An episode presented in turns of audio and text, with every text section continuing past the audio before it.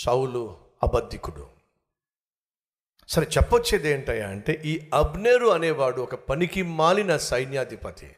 పనికి మాలిన రాజుకు పనికి మాలినోడే ఉంటాడు. అంతే కదండి? సరైనోడు దొరికాడు.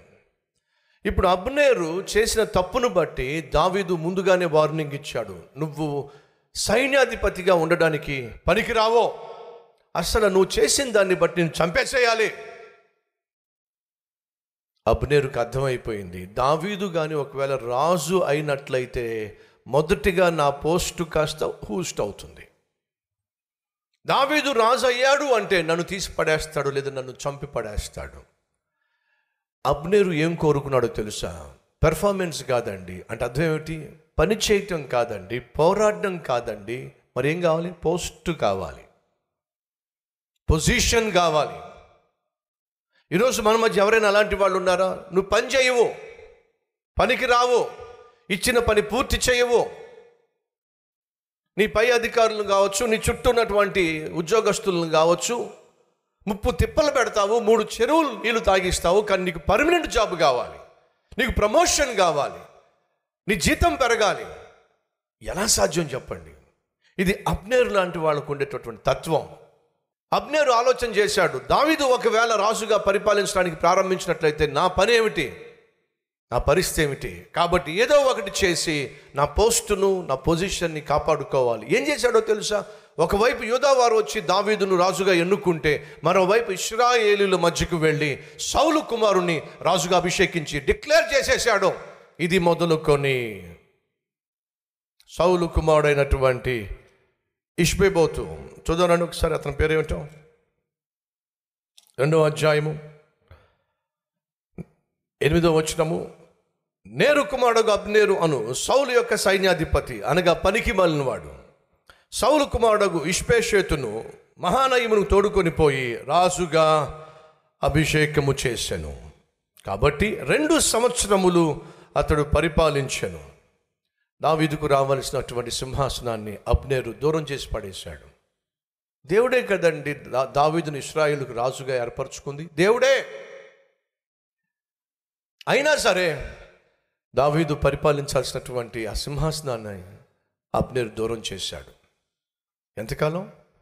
Seven and half years.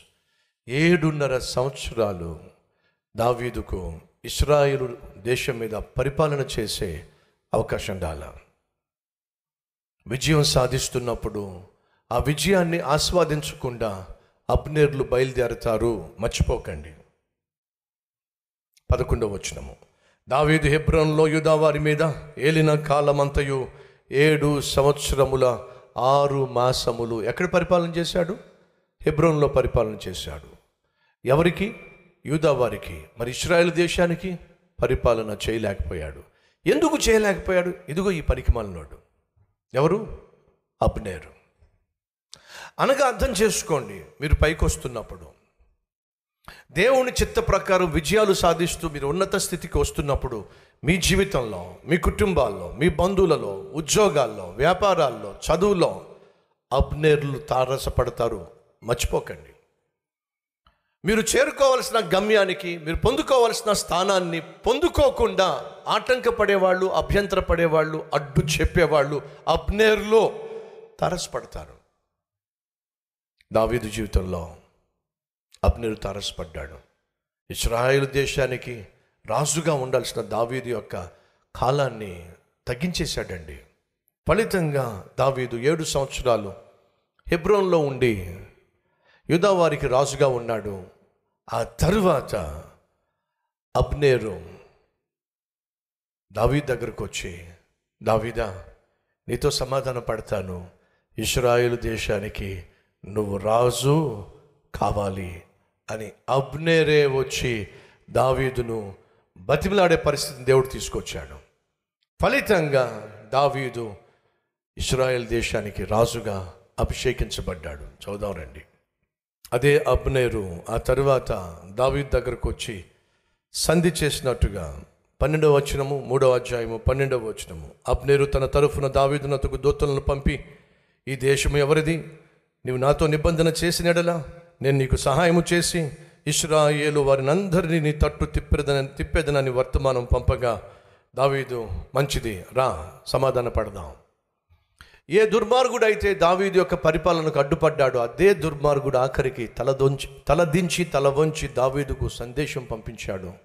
నేను నీకు సహాయం చేస్తాను. శత్రువుని కూడా నీకు సహాయము చేయవనిగా మార్చగలడు. నేను ప్రకటిస్తున్న ప్రభు అయిన యేసుక్రీస్తు. మంచి రోజులు వచ్చాయి.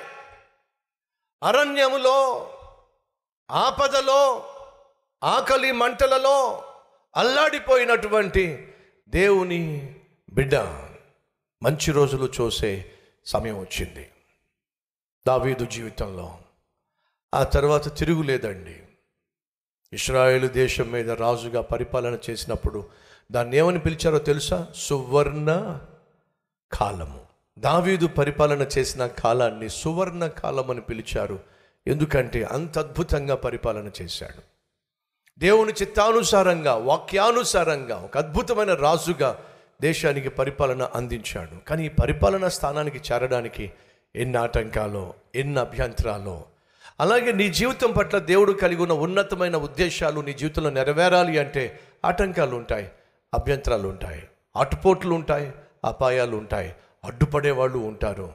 కానీ నువ్వు చేరుకోవలసిన గమ్యానికి మాత్రం నా దేవుడు తప్పనిసరిగా ఈ ఆటంకాల మధ్య అపాయాల మధ్య అటుపోట్ల మధ్య అడ్డుబండల మధ్య దేవుడు నిన్ను ముందుకు తీసుకెళ్తాడు.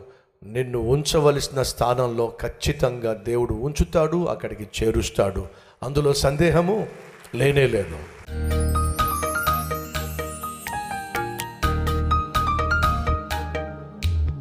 పరిశుద్ధుడా మంచి రోజులు కావాలని మంచి దినాలు చూడాలని వారి జీవితంలో నాయన మీరు దాచిపెట్టినటువంటి ఆశీర్వాదాలు సమృద్ధిగా అనుభవించాలని ఆశతో తమ హస్తాన్ని నీకు అందిస్తున్న ప్రతి ఒక్కరిని మీ చేతిలోకి తీసుకొని ఆటుపోటుల మధ్య ఆటంకాల మధ్య అభ్యంతరాల మధ్య అపాయాల మధ్య ఆపదల మధ్య నాయనా అవమానించే వారి మధ్య నీ బిడ్డల తల ఎత్తు నాయనా.